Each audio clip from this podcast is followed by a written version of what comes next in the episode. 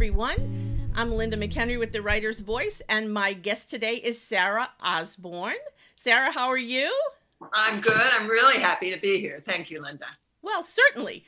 Now, you're going to talk today about three different things. We're going to talk about cozy mysteries, which you write, and you're going to tell us about your latest book and how they compare with traditional mysteries. Then we're going to talk about pantsing versus plotting, the, the big, big issue with writers. Uh, which way do you do it? And then we're going to finish talking up with those first drafts. So before we get into that, why don't you tell me about your latest book? Okay, I write Ditie Brown Mysteries, and the third book has been published in May.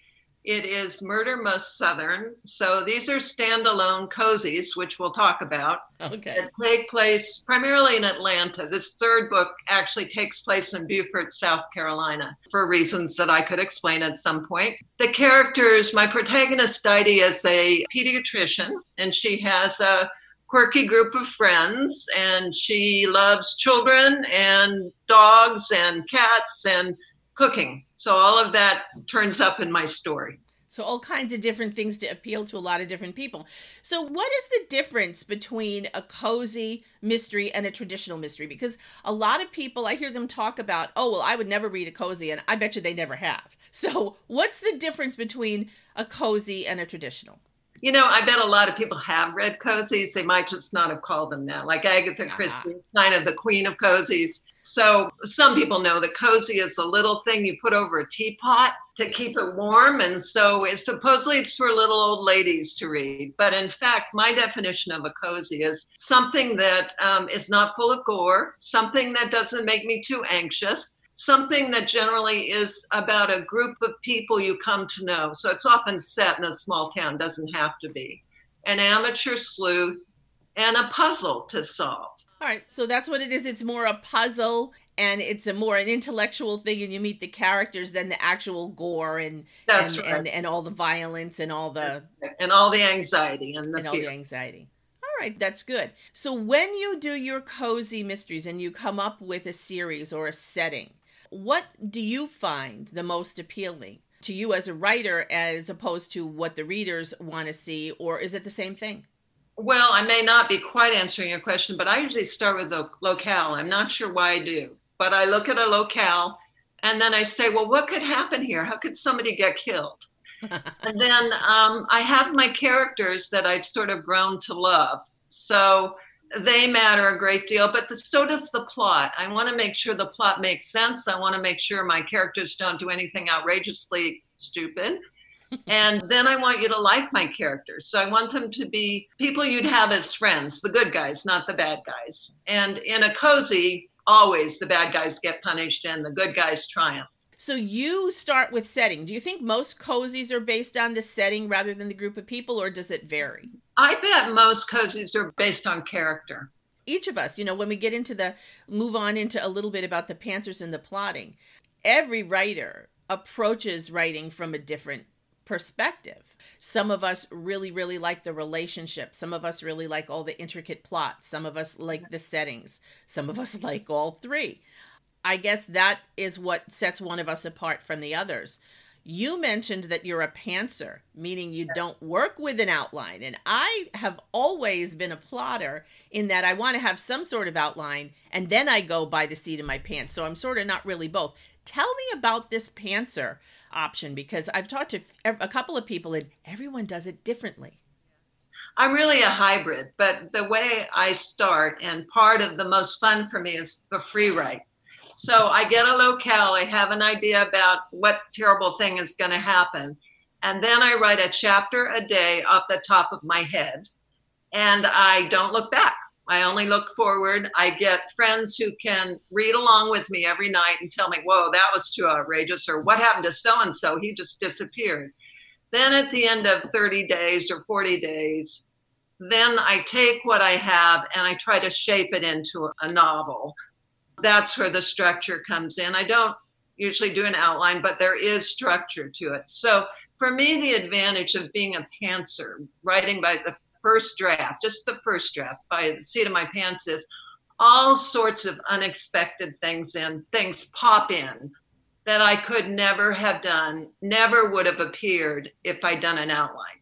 Now, a lot of those things get thrown in the trash because they're just too crazy and outrageous, but some stick and some, you know, so I've got dimensions that I wouldn't have if I started out with an outline. Yeah. So sort of like the right brain, left brain thing. Okay, you're you're operating in your right brain entirely when you write the first draft, and you just whatever comes to mind. You don't censor it whether oh gee this is motivated or this makes sense or people are going to like it or not. You just completely go creative in your first draft. You give yourself that freedom. I do now. If a reader says, and they have to give me feedback every night, and they say, "Whoa, that doesn't make sense." Then I won't go back and correct it, but I might go forward and try to get rid of it. okay. You know, so there's some guidance in there, just not not a lot. Now, these readers are they beta readers? Are they readers, friends, or family, or, or other writers that you work with all the time? They are mostly friends that I know will give me an honest critique because the person who says, "Oh, that's great," it doesn't help your writing at all. No.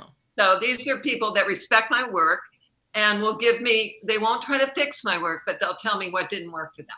So tell me more about your process because i find this intriguing. Like i said i tend to have not a rigid outline but a, a, pretty good outline. I know what the beginning is the middle is the end is. I know a bunch of stuff in the middle. How do you approach it? Well i'm going to expand my process a little bit because there there are some this sort of slides into advice for writers but um, i write every day I write first thing every day. I don't know if you saw or heard Walter Mosley, but he talked at one of the crime bake.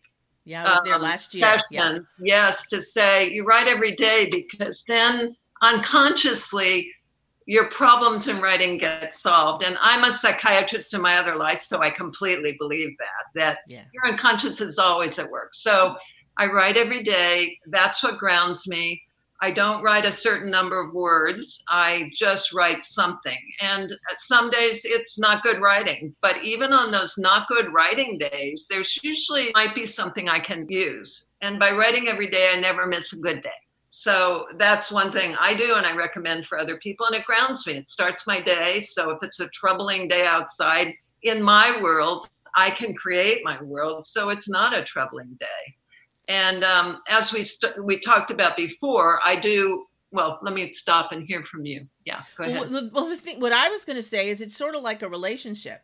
You know, if you want your relationships to progress and grow and develop and stay healthy, you have to touch base with each other all the time on a regular basis. So, if you want the same thing with your characters, you want them to continue, you want them to grow, you want the plot to develop, you want all the the machinations to to do what they need to do you need to have that regular touching. So it, it kind of makes sense. So I, yeah. I agree with you. I do the same thing for the most part. And when i have an issue usually that's what the issue is. I've been away from it too long yeah i agree with that so when we were talking before about pantsers versus plotters and i talked about this there's this serial first draft after that it becomes much more structured for me so then i I generally go kind of chapter by chapter for what is kind of like my legitimate first draft. Take a lot of time with it. And when I complete that draft, then I get my beta readers, my early group of beta readers who critique it.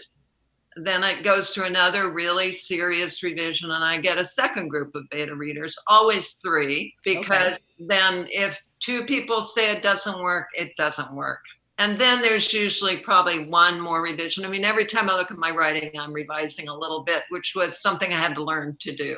Well, you, you use different parts of your brain for the creative process and the revision process. And that's the main reason that I agree with you 100% to just write the first draft. I mean, yeah, you might want to go back and look at what you wrote before the day before so that the flow is there. But uh, one of the books that I've read that is probably the most important book for me as a writer is Writing the Natural Way and it talks about the right brain left brain process and and how when you're in your right brain you're creative and you're looking at big picture stuff and when you're in your left brain you're doing that linear sequential analytical thinking. I think there are very few people who can go back and forth between the two sides of the brain, and it's impossible to do them at exactly the same time. So, um, so I I agree with that, and and and so this is bringing us into your first draft. Um, some people do though want to write and then revise it right away. So they, from what I see, they're in their creative mode Okay. When they write, they're one page or they're five page or they're thousand words.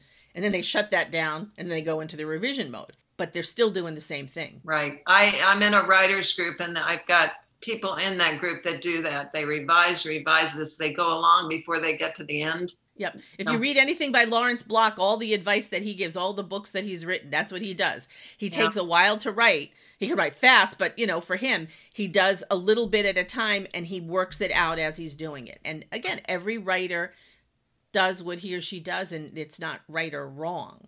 Right. But you need to if, if what you're doing isn't working, you probably need to try something different. Right which is part of the reason why we talk about these things. Well, you know, Sarah, I thank you so much. Remind us about your books. What do you have out there? What's your most recent book that was released? The most recent book is Murder Most Southern. They are standalones. They work in concert because they kind of build on each other. So that starts with Too Many Crooks Spoil the Plot is the first one. So you can find me wherever, and I'd love you to find me, and I'd love you to write to me. Yeah. That would be good. And your website again? my website is drosborne.com and my Facebook page is Sarah Osborne Mystery Author. Okay. There we go. All right. Well, I've really enjoyed having you with me. I uh, hope to have you visit me again. That would be lovely. Thank you, Linda. Okay, Sarah. Thank you. Okay.